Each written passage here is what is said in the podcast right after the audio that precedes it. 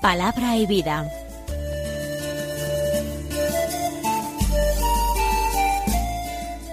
Con el padre Manuel Horta desde Sevilla.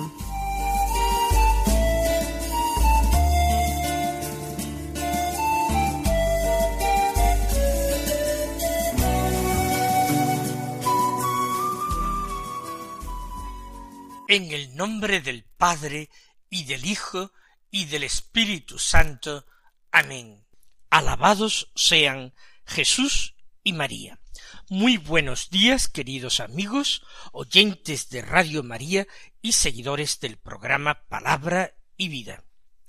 Hoy es el viernes de la segunda semana de Cuaresma. Es un día particularmente penitencial haríamos bien, además de vivir la abstinencia, que es un precepto impuesto por los mandamientos de la Santa Madre Iglesia, en vivir también algo de ayuno en estos viernes de cuaresma, aunque no sea de precepto, es un buen arma contra los enemigos del alma. Este viernes es 10 de marzo y en este día la Iglesia no celebra la memoria de ningún santo en particular. Vamos a escuchar la palabra de Dios que se proclama en la liturgia de la misa del día. El Evangelio de hoy es de San Mateo. Del capítulo 21, los versículos treinta y tres al cuarenta y tres y luego los versículos cuarenta y cinco y cuarenta y seis. Nos saltamos el versículo cuarenta y cuatro, como se habrán dado cuenta ustedes. Dice así este Evangelio. En aquel tiempo dijo Jesús a los sumos sacerdotes y a los ancianos del pueblo, Escuchad otra parábola. Había un propietario que plantó una viña, la rodeó con una cerca, cavó en ella un lagar, construyó una torre, la arrendó a unos labradores y se marchó lejos. Llegado el tiempo de los frutos, envió sus criados a los labradores para percibir los frutos que le correspondían. Pero los labradores, agarrando a los criados, apalearon a uno, mataron a otro y a otro lo apedrearon envió de nuevo otros criados más que la primera vez, e hicieron con ellos lo mismo. Por último, les mandó a su hijo, diciéndose tendrán respeto a mi hijo. Pero los labradores, al ver al hijo, se dijeron Este es el heredero, venid, lo matamos y nos quedamos con su herencia. Y agarrándolo, lo sacaron fuera de la viña y lo mataron. Cuando vuelva el dueño de la viña, ¿qué hará con aquellos labradores? Le contestan hará morir de mala muerte a esos malvados y arrendará la viña a otros labradores que le entreguen los frutos a su tiempo. Y Jesús les dice ¿No habéis leído nunca en la Escritura la piedra que desecharon los arquitectos es ahora la piedra angular? Es el Señor quien lo ha hecho. Ha sido un milagro patente. Por eso os digo que se os quitará a vosotros el reino de Dios y se dará a un pueblo que produzca sus frutos. Los sumos sacerdotes y los fariseos, al oír sus parábolas, comprendieron que hablaba de ellos, y aunque intentaban echarle mano, temieron a la gente que lo tenía por profeta.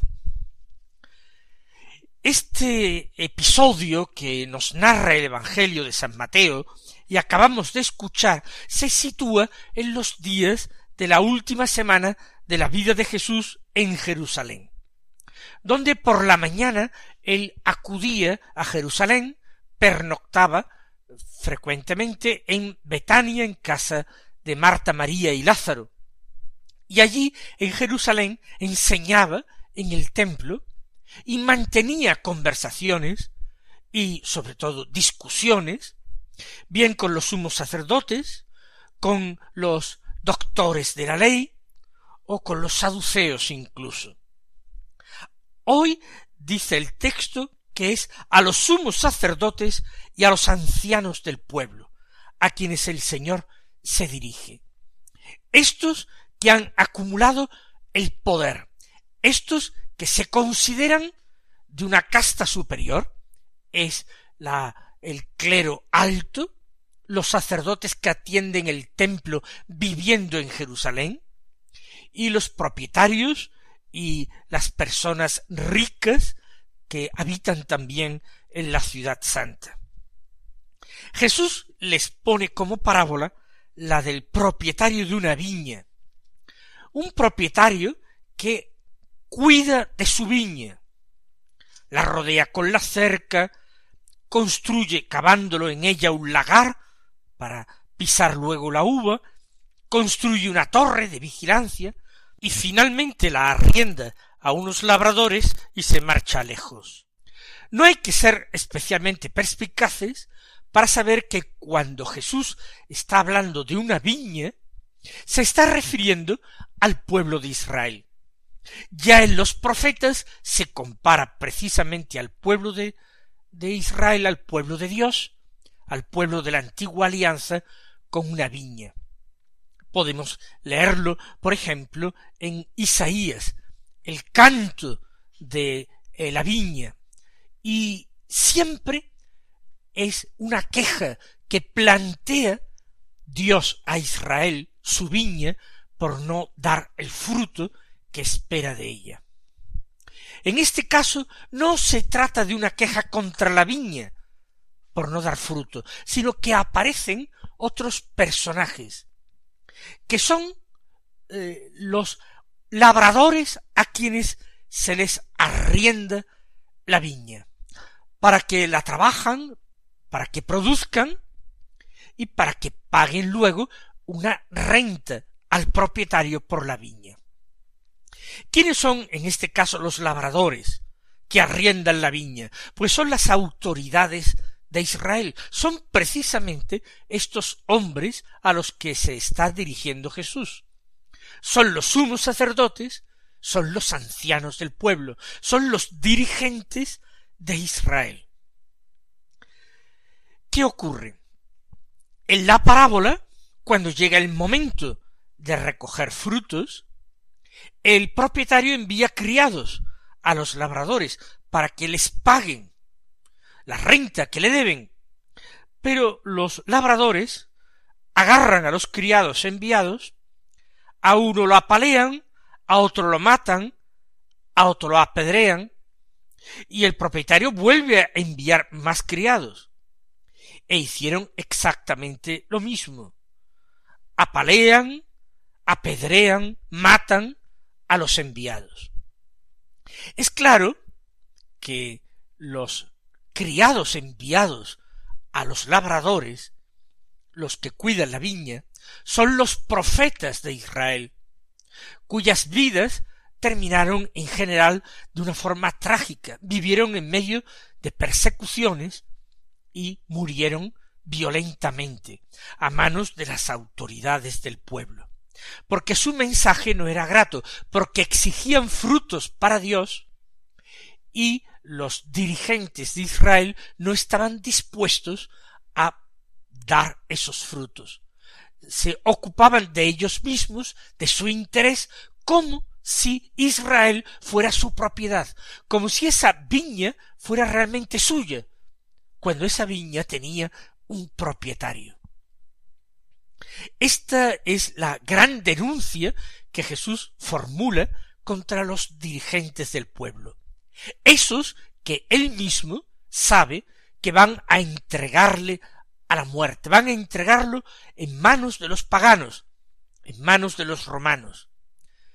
Van a traicionar a uno de su pueblo para no ver peligrar su situación, con tal de no pagarle a Dios la deuda que tienen, una deuda de conversión. Pues bien, después de estos envíos repetidos de criados a los labradores, los profetas que son enviados a Israel y a sus dirigentes, en el momento final, en la etapa final de la historia, Dios envía a su propio Hijo. Y aquí la lectura de la parábola es literal. Es efectivamente el Hijo de Dios el que es enviado a los labradores. El propietario se dice tendrás respeto a mi hijo. Esto es mucho creer. Cuando habían actuado con tamaña injusticia, con tan exagerada violencia contra los criados, ¿por qué pensar que iban a respetar al hijo? El propietario que es Dios sabía perfectamente el destino que le aguardaba a su hijo, a Jesús. Y así todo lo envió, sabiendo que ese sacrificio, que esa muerte del enviado, del amado, del Hijo único, sería causa de salvación para los hombres, causa de salvación para la viña y para todas las viñas. Los labradores al ver al hijo se dijeron Este es el heredero, venid los lo matamos y nos quedamos con su herencia. Y agarrándolo lo sacaron fuera de la viña y lo mataron. El proceder de los labradores no solamente es injusto, no solamente es criminal, malvado, es también totalmente absurdo, incoherente. ¿Cómo podían ellos imaginarse siquiera que el propietario de la viña iba a dejar pasar las cosas y terminar él mismo muriendo sin herederos y quedándose finalmente ellos por falta de herederos con la viña. Es una decisión absurda motivada en una previsión también absurda. Sin embargo, lo haces. La violencia a veces es lo más irracional y lo más absurdo. Y ellos actúan así. Y de hecho, aquellos que están escuchando a Jesús, los sumos sacerdotes y los ancianos, van a copiar literalmente esta forma de proceder. Ellos, a la pregunta de Jesús, cuando vuelva el dueño de la viña, ¿qué hará con aquellos labradores? le contestan hará morir de mala muerte a esos malvados y arrendará la viña a otros labradores que le entreguen los frutos a su tiempo. Y de nuevo, literalmente es lo que va a acontecer. Son doblemente culpables aquellos hombres porque han comprendido la gravedad de la situación. Han juzgado perfectamente porque no se han dado cuenta de que ellos son los labradores homicidas. Por eso contestan que el dueño de la viña hará morir de mala muerte a aquellos malvados. Ellos mismos están dictando sentencia contra ellos. Ellos mismos están reconociendo que la muerte, y no cualquier muerte, sino una mala muerte, es lo que deben recibir en estricta justicia. Más aún, su papel, su cargo de labradores de esa viña, es un cargo que va a terminar. Ya ellos no van a ser los labradores de la viña de Dios. Esa viña de Dios va a tener otros labradores distintos. Dios va a tener un nuevo pueblo, una nueva viña, en la que se le dará a él el culto que quiere, se le pagará la renta que en justicia se le debe. Cuando responden con tanto tino, pero al mismo tiempo con tanto desconocimiento de que se están juzgando y condenando a sí mismos, entonces el Señor les pregunta ¿No habéis leído la escritura? Lo que dice en la escritura. La piedra que desecharon los arquitectos es ahora la piedra angular. Es el Señor quien lo ha hecho. Ha sido un milagro patente. La piedra angular es el mismo Cristo nuestro Señor. Ellos, los sumos sacerdotes y ancianos, pretenden ser los arquitectos, y ellos han decidido desechar esa piedra, la piedra angular, la piedra fundamental, que da consistencia a todo el edificio. El Señor ha hecho esto. Es un milagro patente, pero la responsabilidad de los arquitectos desechando la piedra angular es una responsabilidad clara. Por eso concluye Jesús dictando una sentencia terrible. Por eso os digo que se os quitará a vosotros el reino de Dios y se dará a un pueblo que produzca sus frutos. Ahora ya el Señor habla sin comparaciones, habla claramente, y los sumos sacerdotes y los ancianos se dan cuenta de que han caído verdaderamente en una trampa dialéctica, de que ellos mismos se han juzgado a sí mismos culpables. Se os quitará a vosotros el reino de Dios. Nosotros tenemos que pedirle al Señor que Él a nosotros, sus humildes siervos, pecadores, pero al mismo tiempo contritos, deseosos de progresar en un camino de conversión, que a nosotros no nos sea quitado el reino que con tanta generosidad el Señor Jesucristo nos mereció derramando su sangre en la cruz. Que no se nos quite el reino de Dios a nosotros, que nosotros formemos parte de ese pueblo que produce frutos. La reacción de los sumos sacerdotes y ancianos se nos narra al final. Los sumos sacerdotes y los fariseos, ahora ya no son los ancianos del pueblo, sino también los fariseos que seguramente se han acercado a escuchar, al oír sus parábolas, comprendieron que hablaba de ellos. Y aunque intentaban echarle mano, temieron a la gente que lo tenía por profeta. El ultraje recibido había sido grandísimo.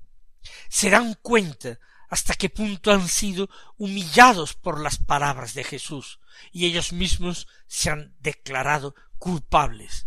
Por eso querrían echarle mano, acabar con él al instante. Pero hay mucha gente en Jerusalén, mucha gente que tiene a Jesús por profeta, y ellos no se atreven a dar un paso que podría suscitar alboroto por ser tremendamente impopular. Prefirieron tragarse la ofensa y en sus corazones malvados planear cómo vengarla. Mis queridos hermanos, de nuevo vamos a suplicar al Señor con todo empeño que Él limpie profundamente nuestros corazones y nos dé la gracia de producir siempre los frutos que el Señor espere de nosotros, que no nos cansemos nunca, que con la ayuda de la gracia nos esforcemos por dar frutos de conversión que el Señor espera.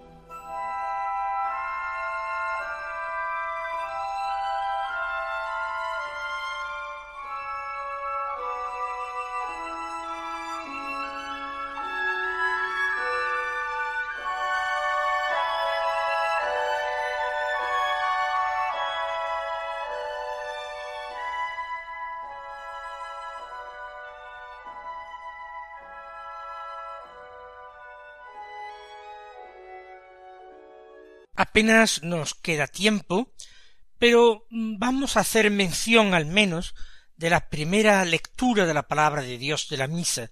Es un texto del libro del Génesis, un texto bastante amplio del capítulo treinta y siete, los versículos tres y cuatro, doce y trece, diecisiete al veintiocho. Forma parte de la historia de José. Habla de la envidia de los hermanos de José, los hijos de Jacob, por José, porque veían o creían al menos que el padre lo prefería a los demás. La preferencia del padre venía de ser José lo mismo que Benjamín, hijos de Raquel, su esposa más querida, que precisamente había muerto al dar a luz a Benjamín. Pero lo que nos resulta ahora interesante, importante, es que en esta historia de José, la providencia divina va actuando continuamente. En la vida de José no hay milagros, no hay hechos sobrenaturales, no hay comunicaciones espectaculares con Dios. No hay lo que era frecuente en la vida de sus antepasados, de Abraham, de Isaac, del mismo Jacob.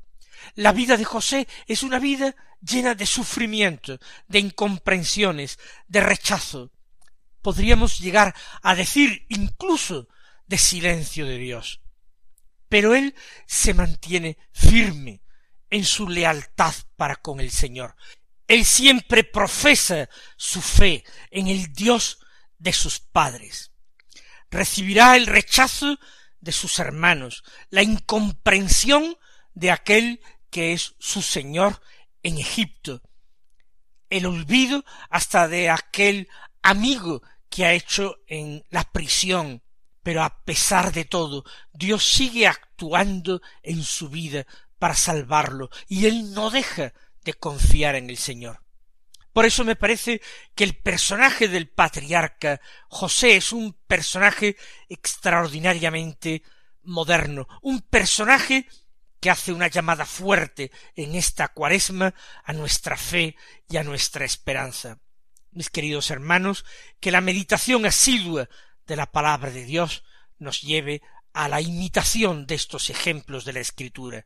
El Señor os colme de bendiciones y hasta mañana si Dios quiere.